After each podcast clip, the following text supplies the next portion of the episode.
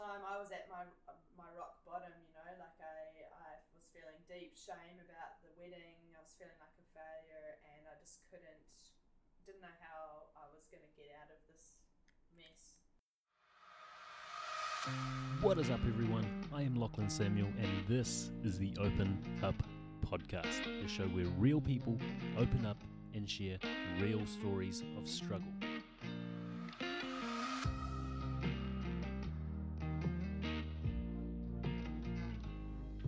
Up, everyone? I am Lachlan Samuel.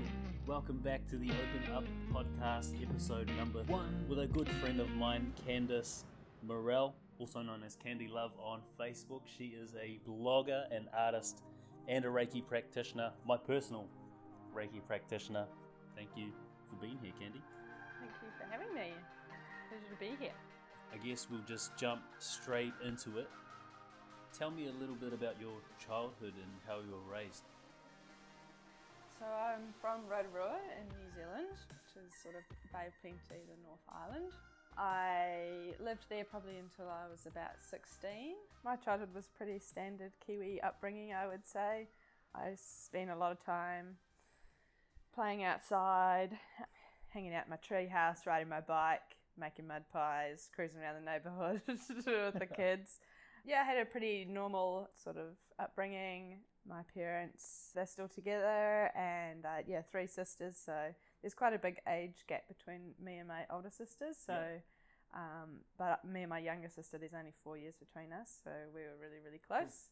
So she was my partner in crime, always up to no good. So, upbringing was quite normal. Mm-hmm. Nothing major happened there to sort of influence you or, I guess, direct you into what would become your story that you're going to tell today on the Open Up podcast. Mm-hmm. What about high school? I would say that in after in New Zealand you have primary school, then intermediate, and then high school. I Mhm. would say intermediate was really not a fun time for me. No? no, so um, I was bullied quite a lot through that part of my um, life, Yeah. and I think that's probably where I first started sort of beating myself up and Okay. letting letting that negative self talk really get to the core of me. Yeah. And what was the bully? If you don't mind sharing that with us. Um, didn't know I was going to talk about this. Um, I there was a rumor that I don't know if I want to talk about this or I do or I don't. We can edit it if you Yeah. don't want to. Okay. Um, so in intermediate, I went from primary school into intermediate, and one of my close friends at the time, um, we got separated into two separate classes, and a rumor was spread around the school that I was a lesbian, Oh, wow. and I was must have been 10, 10. 10 or 11 Yeah. maybe. I remember people coming up to me at school and just saying, you're disgusting. I heard you're gay. Like, get away from me. You're gross. Yeah.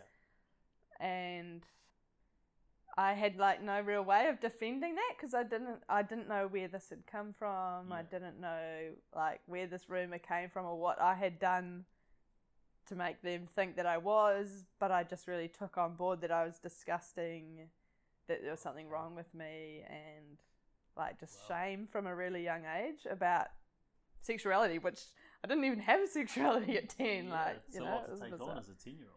Yeah, so I just remember people coming up to me and sort of being like, "Ew, you're gross. Like, get away from me."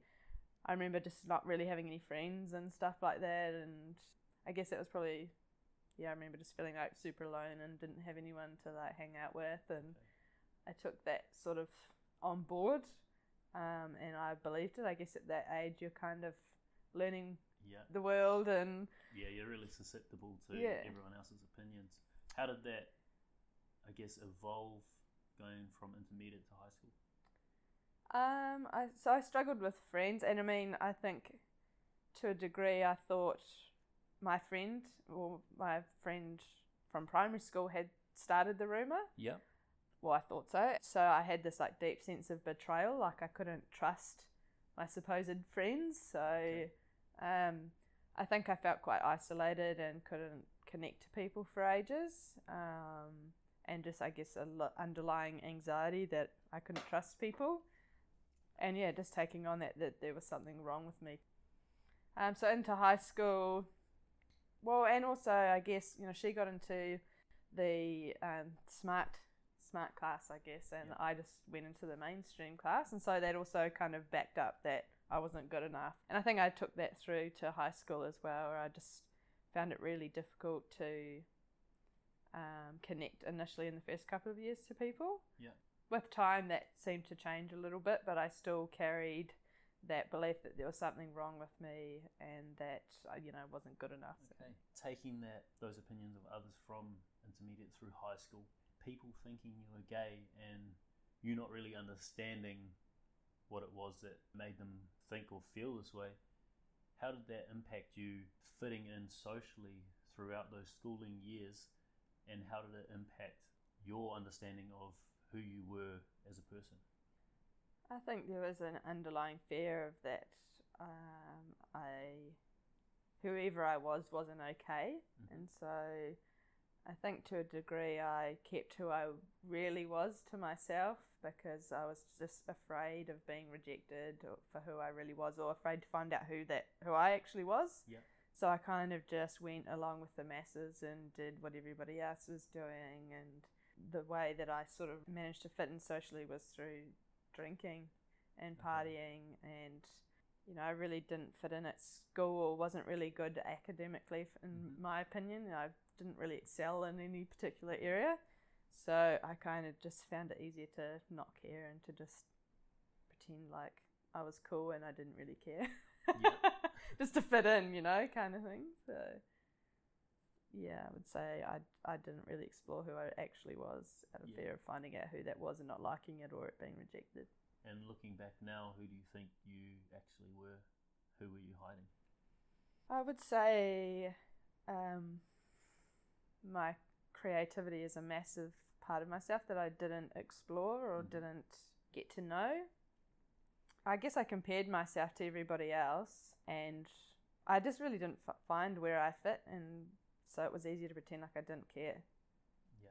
Um, So did you feel like you had to hide that creativity in a sense to fit in? I don't think I was consciously hiding it. I, it just happened that way that I just never really connected with that the creative side of myself because uh, you were sort of meant to be sporty or smart Yeah. or one of the cool kids who just drank and party and pretended like you didn't care. So I just took that route instead because I, I wasn't sporty, I wasn't smart, you know, overly smart, and so I just hung out with the, you know, I ended up hanging out with, you know, the cool kids kind of, and just drinking and pretending like I didn't care about any of it. Yeah.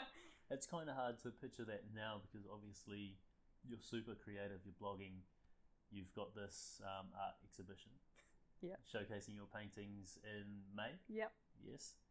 It's kind of hard to see you as someone who didn't know they were creative then. Mm. Did you have any inkling that you were? No, I think that's where the comparison first came in. I remember going to an art class in high school and there was like a fruit bowl and the teacher was like, draw this. And I remember trying it one time and being like, it doesn't look like that. So I'm not creative. And I just like, I start, I had the story that I just wasn't a creative person, like, which is, seems ridiculous now. Um, but I think, you know, that was where I first was learning, like, you're told to do something, you have an expectation of what it should look like, you don't meet the expectations, so you're not it.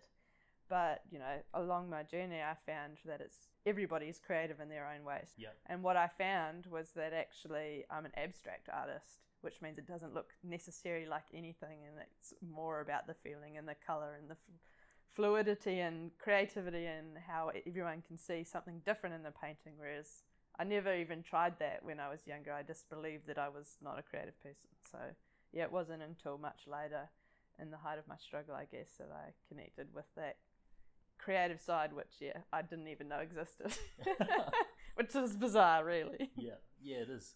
Like, considering who you are now. Yeah. Fast forward a little bit from, I guess, those intermediate high school rumors. We want to get to your story and why you're really here today, which is to mm-hmm. open up. Yeah, do you feel comfortable telling us? Yeah, of course. That's why we're here. We want to share our struggles and so that people can find inspiration and hope to move through their own.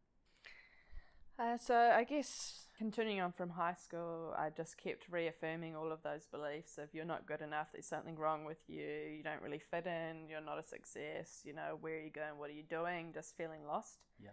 Um, and through feeling lost and being disconnected from who I now know myself to be, I just had constant thoughts of negative self talk and being unhappy with the way I looked and everything that I was doing. And it started with sort of poor body image. And um, I moved to Australia about five years ago now. And I remember moving here and also finding that I didn't really fit in. I struggled to find work, um, didn't really know many people here. So it was kind of like a flashback in a way where I just felt like I didn't belong. And then I had a moment where I really just hated the way that I looked, and uh, I decided that something needed to change. My partner at the time had done a, he was really into the gym and he'd done a bodybuilding show. Yeah. So I decided that I was going to do one too to try and get into shape and feel better about myself. Wow. Yeah. so I went from not really exercising at all to preparing for a bikini bodybuilding competition. So Okay. And how do you go from being someone who's not overly happy with how they look physically to someone who commits to a bodybuilding show? I think there'd be, you know, some area in between that you'd land before you land at, okay, I'm going to do a bikini show Mhm. like you did. Yeah, um, it is quite a drastic uh, jump there. Yeah, so I remember going to a Halloween dress up party, and I remember going to get a costume, and I went to um, buy a pair of shorts. I remember going into the changing room at the store, putting these pair of shorts on, and I just burst into tears. Uh, and I remember looking in the mirror and just being like, "You are disgusting. Like, look at you. Like, you're just disgusting. It's those same same story, same descriptions from when I was eleven. You know, Wow. like you're disgusting. No one would find you attractive. Like just this self disgust. Yeah. Um, and I just burst into tears. And I remember, yeah, at the time, my partner was sort of consoling me and was like, you know, trying to comfort me and talk me out of it and say, you know, you're beautiful and things like that. But um, I didn't love myself, so nothing that anyone could tell me was really gonna land, or I was never gonna be able to actually hear it or take it on board. Wow, quite heavy. That's quite a burden to take on. So fast forward from there, you take the leap from being disgusted with how you look to this bikini competition. Mm. Run us through your story from there. Um, so yeah, I started. I went started going to the gym and started training. So I went on to like a really strict diet and training plan. And you know, my partner was doing it at the same time, so we kind of had that in common at that time, and we did it together. We had a flatmate as well who was doing it as well, so we were all kind of on this buzz or motivating each other and that kind of thing. Um, it did it did motivate me. I Yeah. felt like I had a mission or something to be working towards. So, but it was also an escape as well, you know, like or a way to another way to punish myself really by you Yeah. know depriving myself of socializing and you know enjoying the food and just having a social life really because all of a sudden it all became about exercise and food. Yeah. Um, so then I competed. It took about six months worth of training, and I remember even even the day before the competition, I remember looking in the mirror and still looking at my legs and just being like, "Yes, they're still not. You're still not happy. Like even though I'd done all of this work and I'd lost all this weight, I still wasn't happy because it was my mindset that was still pro- programmed to just negative self talk. So I couldn't see Yeah. the reality. But either way, I got on stage and I, I had this moment on stage where I I just felt amazing. I was like, I finished it, I achieved it. You know, like it was one of the hardest physical journeys I'd been on, like that level of commitment. Yeah. I'd tried to pull out a few times, but I'd managed to like keep going and complete the journey and get on stage. So I was I was proud of myself for, for achieving something and sticking to something I set out to do. So Awesome. So was this sort of the first time that you'd done something like that, like set out on a, a big mission or set yourself a big goal, target or goal? yeah. Yep. So it was the only, yeah, I guess it was one of the main main times I set a goal and actually stuck to it and followed through and completed it. So Yeah. that felt good. Yeah, I can imagine it would. Um, but then, you know, afterwards, I then went back to just feeling lost again. I'd been on such a strict lifestyle that I ended up going the other way. Because all of a sudden, I had this freedom to eat whatever I wanted. So I then started binge eating as well because I deprived myself of any fun food Yeah. Or socializing for yeah at least six months. So Wow. you know, we'd go without for months. You know, like no no chocolate, no alcohol, no nothing. You know, like it was really hard. Um, and you know, it drives a bit of a wedge between you and your friends as well, because other people aren't doing that. You know, they can't Yeah. relate. A, a big part of socializing is food and drink, so Yeah. you just ended up not going to stuff. That's um, that's a big switch or a big turnaround from intermediate and high school where you couldn't fit in and you couldn't understand why you couldn't to now being an adult doing a bodybuilding competition and sort of segregating yourself and driving a wedge and making it so that you don't fit in. Yep. Yeah. Yep. That's from- from Seems bizarre, I know. Yeah, it does. so after the after the Christmas and New Year period, um, you know, I had put on that weight from rebounding from coming off such a strict diet, and I was about to start dieting again, and I woke up one morning with uh, this severe stomach cramp and just being like, far out, what is this? Like, it was debilitating. Like, I c- couldn't breathe properly. It was like severe contractions or something. It was really bizarre. I got up and went to go to the bathroom, and then next minute I woke up on the floor. I was drenched in sweat, and I remember just being really disorientated and being like, "What the hell happened? What you know? Like I've never passed out or anything before." Um, so I remember being in, in the bathroom, and I remember opening the door and sort of crawling to my room, feeling really disorientated. I can imagine that would have been scary. Yeah, I was just like, what the hell's happened? And I went to my room and I was I was all dizzy. I couldn't really function properly. I was crawling on my hands and knees and I remember getting my phone and calling my partner at the time who was sleeping in the lounge. And he came and I just kind of said, I, don't really know what happened. I've just passed out or anyway, I as you do, just was like, oh, Never mind that. That's just a small blip. nothing, nothing to worry about here. I'm sorted. I've got it. I've got it under control. It's all good. Yeah. Brushed it off. Went back to you know, living life as you do. and then six weeks later, it happened again. Only this time, I you know I felt the stomach cramp come on again, and I said to my partner, you know, I think I'm gonna pass out again or something. And yeah, the same thing happened, and so we thought, okay, this has never happened before. Something's not right here. So I went along to the doctors, and his first his first sort of leap to suggestion was, well, we need to rule out that it's a a brain tumor. Oh wow. um, how did how did you take that? Obviously, this is something new for you. You're having these seizures. You have no idea what it is.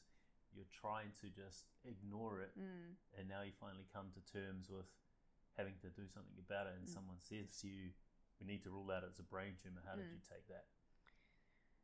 Yeah, well, I was freaking terrified, to be fair. Um, you know, I just went into a massive state of fear and panic of, you know, what's wrong with me? Again, the same thing. What's wrong with me? You know, like, I'm the last to find out what's going on. So I had an MRI. He said, well, you know, either a brain tumor or perhaps it's epilepsy or something. Obviously, quite drastic things to jump to. Uh, so I had an MRI, and luckily that came up. You know, there was no- nothing there which was really good. That was Yeah. a weight off.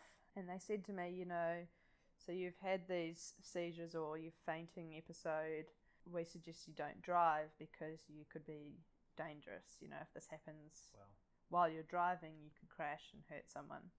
So they said, well, we'll still do some, we'll do some testing to try and investigate what's going on here. So they sent me for an EEG to try and measure my brain waves.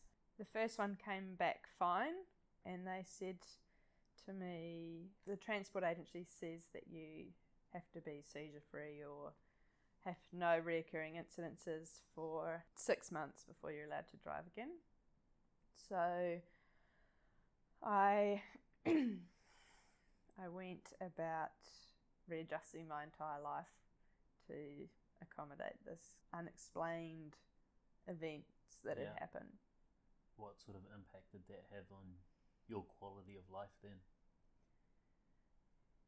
Yeah, it, it affected me in a huge way, really. Um, I'd driven since I was 16. My dad is a car salesman, so I'd always been the person to drive everybody around. You know, that was Mhm. my you know freedom, I guess. I always used to drive to the coast and drive up the beach on the weekends, and listening to music is like just something I used to do for fun, and now I couldn't do that anymore.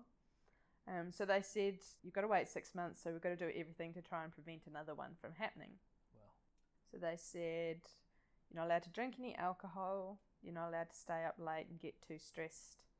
You shouldn't exercise or do anything strenuous. You shouldn't go swimming and you shouldn't have a bath um, in case, you know, this happens again and you could hurt yourself, something Yeah. like that. So I really spiraled into this state of fear of like everything in life was a potential to cause another one of these seizure or faint things Wow. to happen. It affected my daily life where you know I couldn't drive anymore, so having to catch public transport to work meant that I had to walk for 20 minutes, then catch a bus for half an hour, and then walk another 10 minutes or so. So a 15 minute drive to work. Then became at least an hour plus waiting time either side for transport and um, so it just kind of immobilized or paralyzed me in a way that there was just so much I couldn't do in my daily routine anymore. You know, everything just became really hard. Or well, to me at the time, it felt hard. and Um, because of not having your license, not being able to drive, did you have to depend on anyone else? Yeah, so I, I came became you know really um, dependent on everybody. I felt like a burden. You know, like people would invite me to come and you know have dinner or something. You know, I had to say no because I couldn't get there easily, or it was going to cost me a lot of money in transport, like taxis and things to get anywhere. Yeah. And then uh, once I got there, you know, I couldn't participate. I couldn't drink. I couldn't stay up late. So it was just all too hard. So um, I pushed a lot of my friends away. I couldn't get around, so even trying to get to the doctors or get to the bank or Yeah.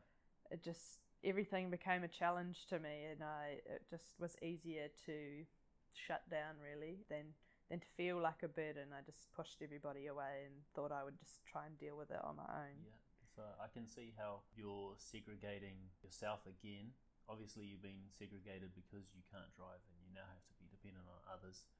But now you're doing it whereas you're shutting yourself off from these people who still want to have you in their circle, who still want your company, but you're choosing to shut down instead.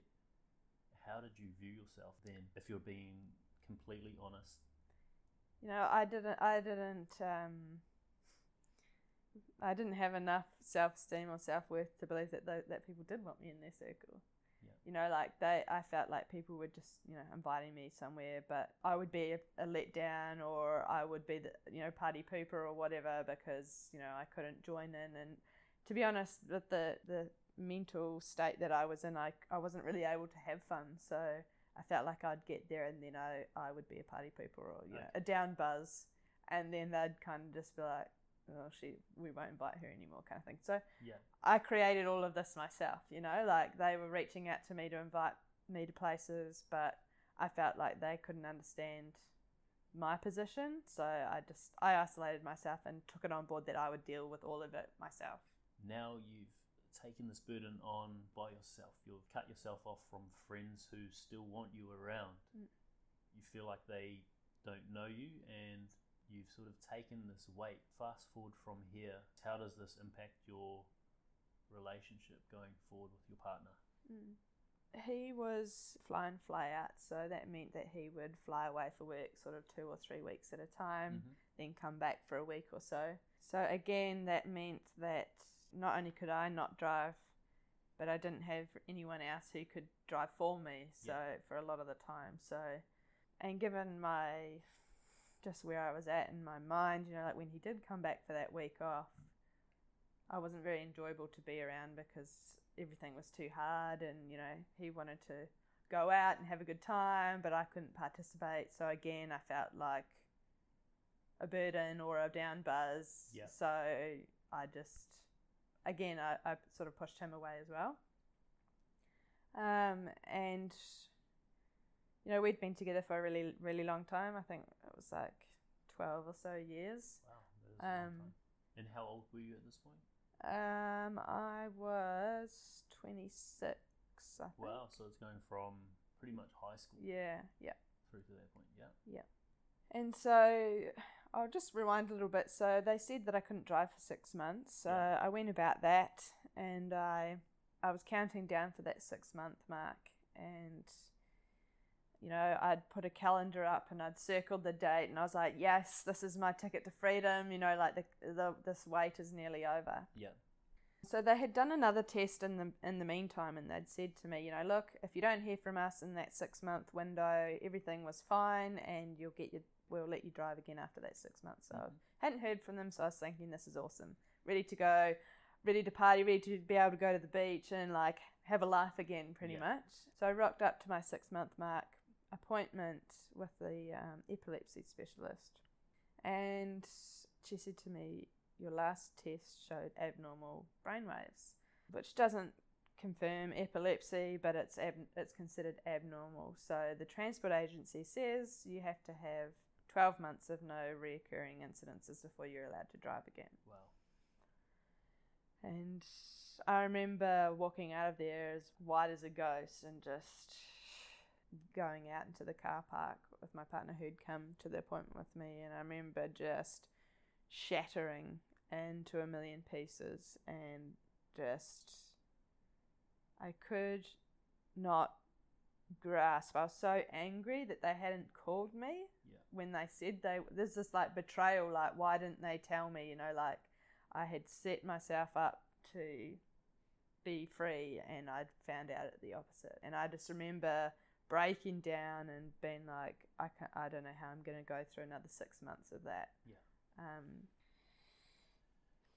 and then very shortly after that, um, you know, my partner had been trying to keep it together as well for me because, you know, me pushing him away had affected him as well and um, my depression and anxiety and that. And it was not long after that that I decided that I needed to speak with a psychologist because I just didn't think I Wow. wasn't doing well. Yeah. and then our relationship started hitting the rock. And um, well, neither of us were happy really. It was we were both just really lost and didn't know how to how we were going to get through another six months of that. So at this point in your relationship, you were engaged, right? Yeah. Yeah. Yep. So we we were engaged and we were planning to get married in that next six months. You know, Yeah. we had booked our wedding and planned everything and sent out our save the date and and you know Wow. everyone was ready to go. We had hundred people or so. Mhm. Um, I had my dress and everything ready to go, Yeah.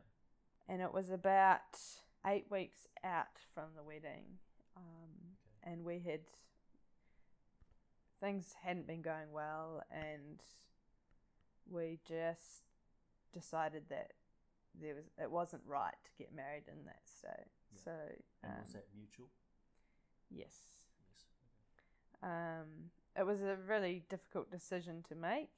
Um, but you know, now looking back, you know, uh, we I know that it was the right decision to Awesome. make. But it's easy to do when you're looking back, but in the moment, I can imagine Hmm. it wasn't the easiest. How did you view yourself whilst making that decision, um, or I what did you think of yourself as, if that's the that's the better question? yeah, I felt like a failure. I felt like I had let him down. I, I felt responsible. I mean, I know that it takes two to tango and two people in a relationship, Yeah. but at the time, because I was in such a, a negative um, space and had you know really low self esteem and self worth, that you know again I took on all of that burden of feeling responsible for the failure of the relationship. Really, Wow. And you took it on solely because of what you were going through and because of the fact you felt you pushed him away? Yeah. A yeah, yeah. Okay. yeah, I felt like I hadn't had depression or I, you know, hadn't had those seizures or things would have been different. Wow. So you've carried from your adolescence, your teenage years, through to the bodybuilding comp, and then now this period where you've lost your independence and can't drive, this feeling of being an outlier, of being an outcast, Mm. and now segregating yourself from others by choice, Mm. so much so that you've sort of distanced yourself from your partner and this engagement or marriage has fallen apart. Mhm. Where does your turning point come in a sense where you finally realize that you need to start your recovery? Yeah. So I'd say my turning point was so we called off the wedding and we had had booked three weeks off annual leave because we had planned to go back to New Zealand to get married at the time. Yeah. So I had booked three weeks annual leave off, and we had you know set aside a bit of money f- towards the wedding, and I. I just at the time I didn't know what to do, and I just remember seeing this postcard on on um, my notice board at home of India. And I'd been going to yoga for years before that, and. I'd always had this like underlying passion for this legends and stories and philosophies, and you know, I just loved going to yoga. And my yoga teacher at the time, you know, she had done retreats to India, and I'd, I'd always said, I'm going to go one day. Like, I just think that would be such an amazing experience. So, at the time I was at my my rock bottom, you know, like I I was feeling deep shame about the wedding. I was feeling like a failure and I just couldn't didn't know how I was going to get out of this mess. Um and so I just had this moment of inspiration where I just said I need to get I need to get out of here Yeah. And I was just like, I need to go to India. I don't know. It was one of those inner voice moments where something was whispering in your ear, like, you need to go to India, Yeah. kind of thing. So something I I just want to jump in real quick. Something important to mention about this is that you're not traveling in a sense to run away from your problems and to just forget about them or ignore them. You're sort of running from your problems towards what you see as your recovery. Yeah, so, uh, I mean, at the time, I thought it was an escape. I Yeah. thought I need to get out of here. But actually, what unraveled was that I actually, in India, I reconnected to myself because it Mhm. didn't look um, like my daily life. I had time on my own. I learned a lot about myself in India and I reconnected to the, my creativity really through, in India by connecting with the color and the music and the storytelling and the vibrancy of India. And that was like where that spark started in me again. That was like, oh, this is what you love, you know, like. Yeah. And I had pushed away everything that I loved um, at that up until that point, and so that was a changing moment where I was just like, oh my god, this is where I am again. Yeah. And so I, I went on the a two week retreat to India with a, a group of Americans. I met them over there, and Mhm. they they were running a retreat, traveling through northern India, um, Varanasi, up into the Himalayas, in the Wow. mountains, um, and you know, I the day that I was supposed to be getting married, I had in India, and I remember having this moment, and you know, I became really close with the women on this retreat. And I remember saying, you know, like, I'm in India, I'm going to choose to marry myself here, Wow. which was where I decided that I needed to start putting myself first and like focusing inwards because, you know, I up until that point I had just been focusing on everything outside of myself to, um, you know, I was looking for that external validation, and I was even if I was getting it, I was saying it's not true, you know, Yeah. like. So I had this moment where I was like, right, you need to go in and you need to start loving yourself before you can let anybody else love you. And So was there a moment that sort of sparked that thought?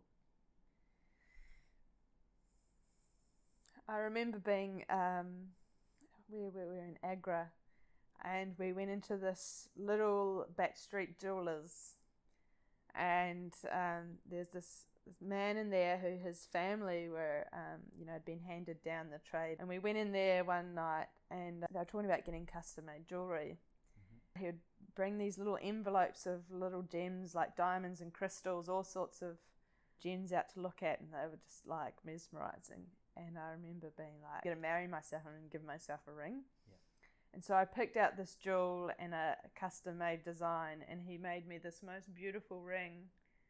In 24 hours, he handmade it for me, and I remember at that time, you know, I, it was costing a lot of money, and I remember talking to the other women on the group, being like, "I can't afford, I can't justify spending this much money on something for myself as a gift just to me because I'm worthy." And I remember them being like, "You've got to do this. You know, it is so symbolic of the journey that you're on and why you're here."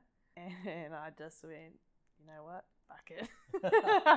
and I bought this ring and I've worn it ever since and it is really like a compass to who I really am. I feel like it captures not only that part of my story but captures the part of me that is connected to India, which is, you know, where I found myself again. So on that day I made a commitment that I was gonna start focusing on myself and learning to love myself and go on see where that journey took me before That's before amazing. anyone else was ever going to be able to love me. and that has been the most amazing journey that I've been on in the last two Wow. ye- two or so years since then. That's amazing. So, what I take from that is what we have talked about with not fitting in and then distancing yourself from your groups of friends. You escape to India, as you said, in search of something to help you get through this this depression or anxiety. Mm. And you connect with a bunch of women who you don't distance yourself from. You gravitate towards them, and then these women, in turn, eventually convince you to finally value yourself with Mm. this ring, to tell yourself that you're worth paying this much. Mm. Is that your turning point, getting that ring and telling yourself that you are worthy? That was definitely a turning point, yeah. And and you know, it was also a turning point in the fact that that whisper that told me that I needed, or my intuition that told me that I needed to go to India. You know, it didn't rationally make any sense. You know, I'd never travelled alone before. Some might say that India is not a particularly safe place to go. I didn't know anyone there. You know, I met a group when I got over there, Mm-hmm. but I was flying blind, I guess. So it was also a turning point in learning to hear my inner voice or my inner guidance and Mhm. then acting on it, even if it didn't make sense. So the more I found that I did that, the more I started finding my way and learning to trust myself and connecting to who I really was, the things that I love. Yeah, learning to love myself and Wow. yeah, turning turning all of that around. Okay, so if you're looking back now, what would be the main lesson you take away from that whole experience going from having those seizures, losing your independence, and then coming through that journey to India, learning to love yourself? Mm. What would be the biggest lesson? The biggest lesson is that as long as you're searching outside of yourself for that kind of validation, you're never going to find it. Yeah. Or you'll always there'll always be something missing. And that as soon as I went in and really I don't know why we're trying not to laugh. I had an itchy shoulder. um,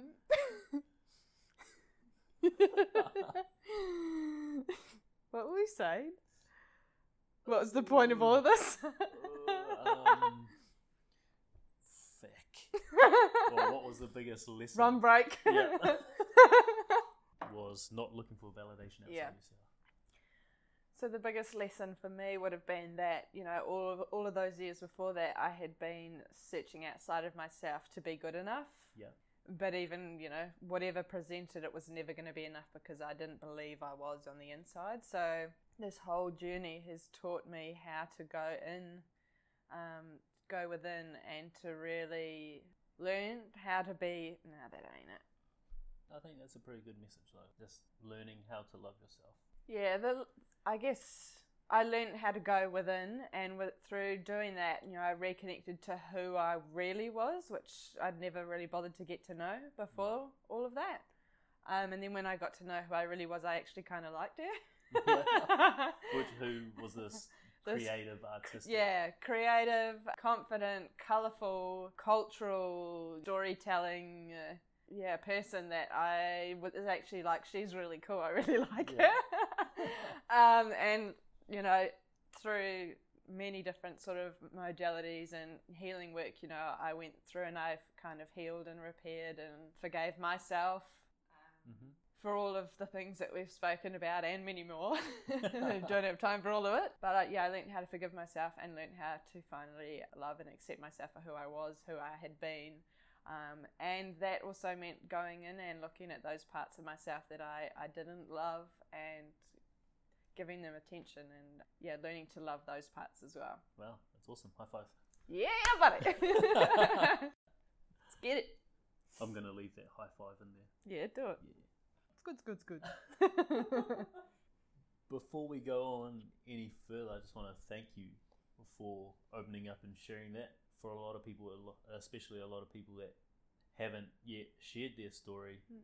that's courageous and something they want to be courageous enough to do themselves. So Mhm. I just want to thank you for that because I know you're going to encourage more people to come forward and share not just their story, but even how they're feeling so they don't have to take on that burden by themselves. Mm. Moving forward from your story and that turning point in India, Mm. as well as the lessons you learned, learning how to love yourself and understand who you were, we'll jump on to the recovery and I guess the comeback from that depression and anxiety. What did you use? I guess if you could give me three of your most valuable methods or modalities for combating that depression and anxiety. Yeah, um, I would say one of the um, the major ones would have been Reiki for me. So when I was in India, one of the ladies on the on the trip, she started talking to me about Reiki, and there was again, it was that same inner voice, something that was like, I need to listen to this. Something important is here. You know, like there's a message in this. And I'd been quite spiritual, I guess, in my younger younger days as well, and I had also pushed that away. And so when she spoke about Reiki, and I was like, oh, that sounds like something I need to follow that message as well. So when I came back from my trip to India, I, I searched, um, you know, Reiki, Reiki Perth, and I found um, an amazing Reiki master who I connected with, and I ended up training and doing all three levels of training in Reiki. And for me, that one, that was also another way that I connected to who I really was, which I had you know another part that I'd shut down, but also it connected me to a massive community of people who had very similar philosophies and beliefs and things to me. So, and you know, a lot of people on that on the path of with Reiki, you know, are on that healing journey themselves. Yeah. Um, and so I found like I found a group of people who I could relate to who were also struggling or going through that phase of feeling lost in life and not knowing what direction you were going in. So I found a lot of support and a lot of love, I guess, um, from complete strangers, really. Awesome. And did you let yourself fit in with that group? Yeah. Finally. Nice. it's about time. But yeah. Really quickly, for anyone who doesn't know what Reiki is, Mm-hmm. what sum Reiki up for someone Okay. who isn't aware? Okay, so Reiki is um, otherwise known as life force. So in some of the other modalities, like Chinese medicine, it's you know called Qi Yeah. or Prana, and you know Ayurvedic kind of philosophies. So throughout life, through different things that happen to us, we store emotional trauma and belief, and Reiki comes in and helps to bring all of those to the surface so that they can be released, so that you can uh, heal and let go of all of these things that have held you back in life. Awesome. But mostly it recharges your batteries as well, so that you have this new sense of like deep relaxation. It's like just recharging your batteries on 100 all of a sudden, kind of thing, in a really Yeah. deep, relaxing kind of way. And I can vouch for that Yeah. because you probably helped me the most out of anyone I've seen to date Oh, to deal with my fear of failure. Yeah. So thank you for that. my pleasure. so Reiki is number one, Mhm. and number two would be Number two would be creativity. So, um, part of my journey of when I wasn't able to drive and pushing everybody away, you know, I was finding myself spending a lot of time at home. So, I thought, well, I need to find something constructive to do that I can do from home without having to go anywhere. So, I'd always wished that I could paint or draw because you know, my mum was always a, an amazing artist as well. She could Oh, draw wow. and paint.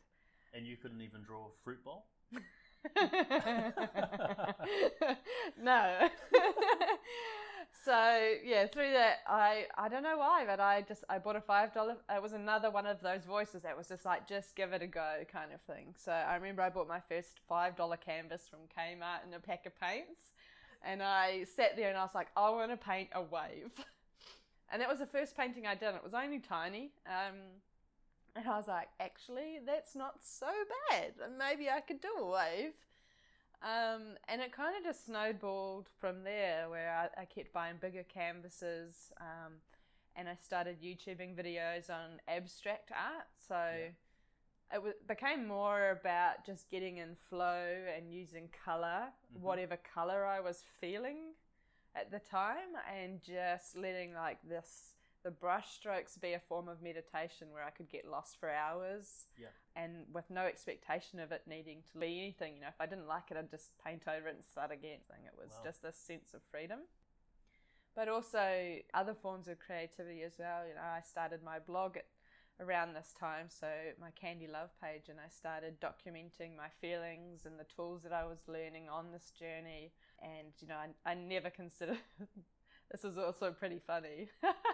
I never considered myself to be a writer, and English was actually one of my most hated subjects at high school. Me too. Me I too. wagged so much English. so it's really funny now that I'm like consider myself to be a writer or blogger and um so yeah, writing was a massive, massive outlet and form of creativity for me too, being able to write my feelings, journaling and sharing that with others and also feeling like I had a, a purpose that was bigger than me by sharing what I was going through and other people were finding inspiration in Yeah. that to help them on their own journey and it kind of all just snowballed from there. That's awesome.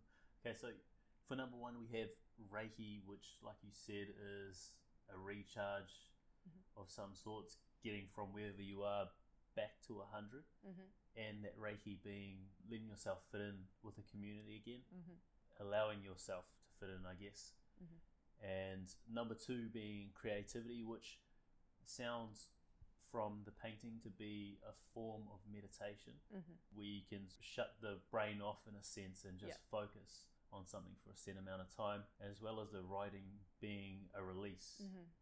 Yeah, so got Reiki and creativity. What is number three? One more thing I'll add into creativity is that Yeah. I used a lot of vision boarding. So I used a lot of a lot of different creative avenues to get myself from where I was to where I wanted to be. So I used different forms of vision boarding to um, focus in on where I wanted to go rather than where I was currently. Yeah. So I'd use that almost as a compass to keep me on track towards heading towards where I wanted to go. So um, using and music. So you know, like so many things came under that umbrella of creativity that gave me strength and inspiration and helped me to get from rock bottom Yeah. to where I am now. Awesome. So So number three. number three is definitely gratitude. I hear people talk about gratitude all the time, but for me, it was a huge part of the healing journey. Was getting to the point where I could look back on all of those events that had happened that led me to my rock bottom, and actually getting to a point of being genuinely grateful for those because I wouldn't be who I am now Yeah. if those hadn't happened. So I've always believed that, you know, everything happens for a reason. My opinion is that all of those things happened because I was going in the, down the wrong path and I, I had been disconnected from myself for long enough and the universe was like, she's been taking too long. so we'll just rip everything from underneath her until she starts to listen to herself and get on back on track. So yeah, I'm so grateful for everything that happened on that journey because it's made me who I am today and it's given me purpose and now I'm able to use everything that I learnt on that journey to help other people who feel lost and disconnected and help them to reconnect to who they are. Awesome. Now we've gone through the most prominent three methods or tools that you've used to help you come back. It's all well and good talking about recovery and assuming that we're always going to stay contented and happy with how things are at the moment, but we both know that's not the case. Has there been a point between that dark moment before you went to India, between then and now, where you've sort of fallen back into a state of this depression or anxiety? Absolutely. Yeah. uh, what What was that moment, and if you could sum that moment up really quickly, what were the lessons you took from that moment? I think there's there's you know always going to be sort of small setbacks that you come across in life that are going to try and revert you back to those old patterns of you know hating yourself or you know that negative self-talk and doubt and fear and things like that but i would say that because i've learnt so many tools and ways to reconnect to myself and to pull myself back out it doesn't last as long so i might i might go into that feeling for a day or two days or maybe even a week Yeah. but then I go, right, I'm back in that state again. And, and again, this is where my vision boarding came in. So I would have a board that would say, this is how I reconnect. This is what I am not doing. And that's why I've gotten to this state again. yeah.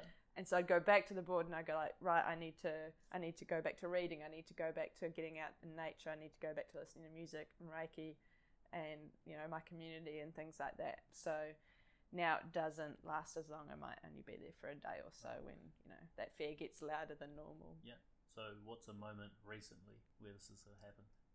Okay, so um, I've got an, uh, an event coming up where I'm putting all of my art that I've created along this journey on display in an exhibition, and I'm going to do a talk on creativity for mental health, and you know that is has brought up a lot of my self worth and doubt Okay. um, about no one's going to come and look at my Yeah. art, you know, like so a lot of those old fears and programs have come up to try and stop me from progressing and putting myself out there because it takes a lot of courage to push past those voices. But um, same again this week, I just was like, right, I haven't been walking out in nature. I normally go for a walk in the morning before work. I've gone back to using my affirmations and doing mirror work as well. So writing things on my mirror in my bathroom and stuff, so that every time I go to the mirror, I remind myself of what I'm doing and what my purpose is, and that it's bigger than me. So yeah, it's just about reconnecting to the tools to pull you through again. Awesome.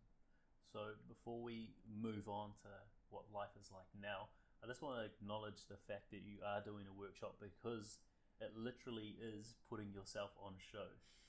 Not just yourself, but your body of work as well. Yeah, And this body of work is obviously something that you've started creating while you're in this dark period. So I Mm. really wanted to acknowledge the fact that you are taking this step to progress beyond what you limited yourself to before. Yeah, thank you. Because yeah, it, it feels really exposing because it's one thing to like your own art, but as soon as you put something that you love out there, you know, it It's- feels vulnerable. You know, like people can love it or hate it, but the thing is that I'm doing it because I want to share a message of creativity and mental health, and that you can use all forms of creativity to pull yourself out out of those dark places. So I've just kind of got to got to get over that and go. You know, there's it's bigger than me. So. Well, you definitely are Thanks. putting your stamp on that sort of space.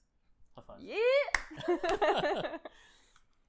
Okay, so from your story through the recovery to now, if you could, so from your story through recovery to now, what would you say your quality of life is like today? Completely different. I I think that once you once you do go within and you build that found that solid foundation of being okay on your own and learning that all of these beliefs that you've had about yourself don't have the power unless you give it to them. You get this new sense of, yeah, courageousness where the fear comes up, the self doubt comes up, the negative self talk comes up, and you, rather than running from it numbing from it, you lean into it and you. You embrace it and you just say, "Cool, here's another layer to move through." I just had this new sense of inner strength that was never there before, and self worth of knowing that I am important and that I am here to um, to make a difference. Having connected to all of those things that I love, which is color and art and things that are a bit different and unique and vibrant and song and music and stories. Like I just love all of that and connecting to that all the time. Just it makes me so happy. And you know, it brings me a lot of joy, which I, I don't believe I really knew what joy felt like before. So through that journey, I've I've attracted some amazing people into my life as well with really solid friendships that I know that are there for me, who love me for who I am, and who are willing to be there for me when I am struggling to prop me back up. And I know that I can reach out. It's amazing. It's an amazing change. If I was to ask you right now, do you love your life? What is your answer? Yes. yeah, no? buddy. Yes. All right. And following on from that, what is one thing you love about your life at the moment? The people. The people. Yeah. A lot of my story, I've shared that I felt so alone and like people didn't understand me and like I didn't really fit in or belong. But what we're all searching for is that connection people who we can relate to and connect with and be vulnerable with. And now, through opening up, Hashtag. Hashtag. through opening up and sharing with other people, you know, I've developed these amazing connection with people and the friends, people that I have in my life at the moment just bring me so much joy and but even that's a journey itself because you've got to let them in. You know, you've got to Yeah. be worthy. You've got to show yourself. You've got to really stand up and be who you really are and let yourself be seen. And yeah, since I've allowed myself to do that, I just have an amazing life of people who can support me and help me get where I want to go. That's pretty profound. That's awesome. Thank you. You're one of them, buddy. Yes. Um, so moving from how much you love your life now, the quality of it, and the people you have around you, having come through your struggle, that depression, that anxiety, this failed engagement or marriage, and this opinion that you harbored that wasn't your own, that was from school and brought all the way through to adulthood. How do you see yourself helping others, and what is your mission? As I touched on earlier, you know, I believe that depression and anxiety comes from being disconnected from who you really are. Um, Yeah. being disconnected from what you truly care about, the things that drive you, and having a purpose. And you know, my mission now, through Reiki, through mentoring and helping people with creativity, I want to help people connect to who they are. I want to help them to heal from all of those stories and beliefs and things that they've buried that have kept them from showing up as who they really are.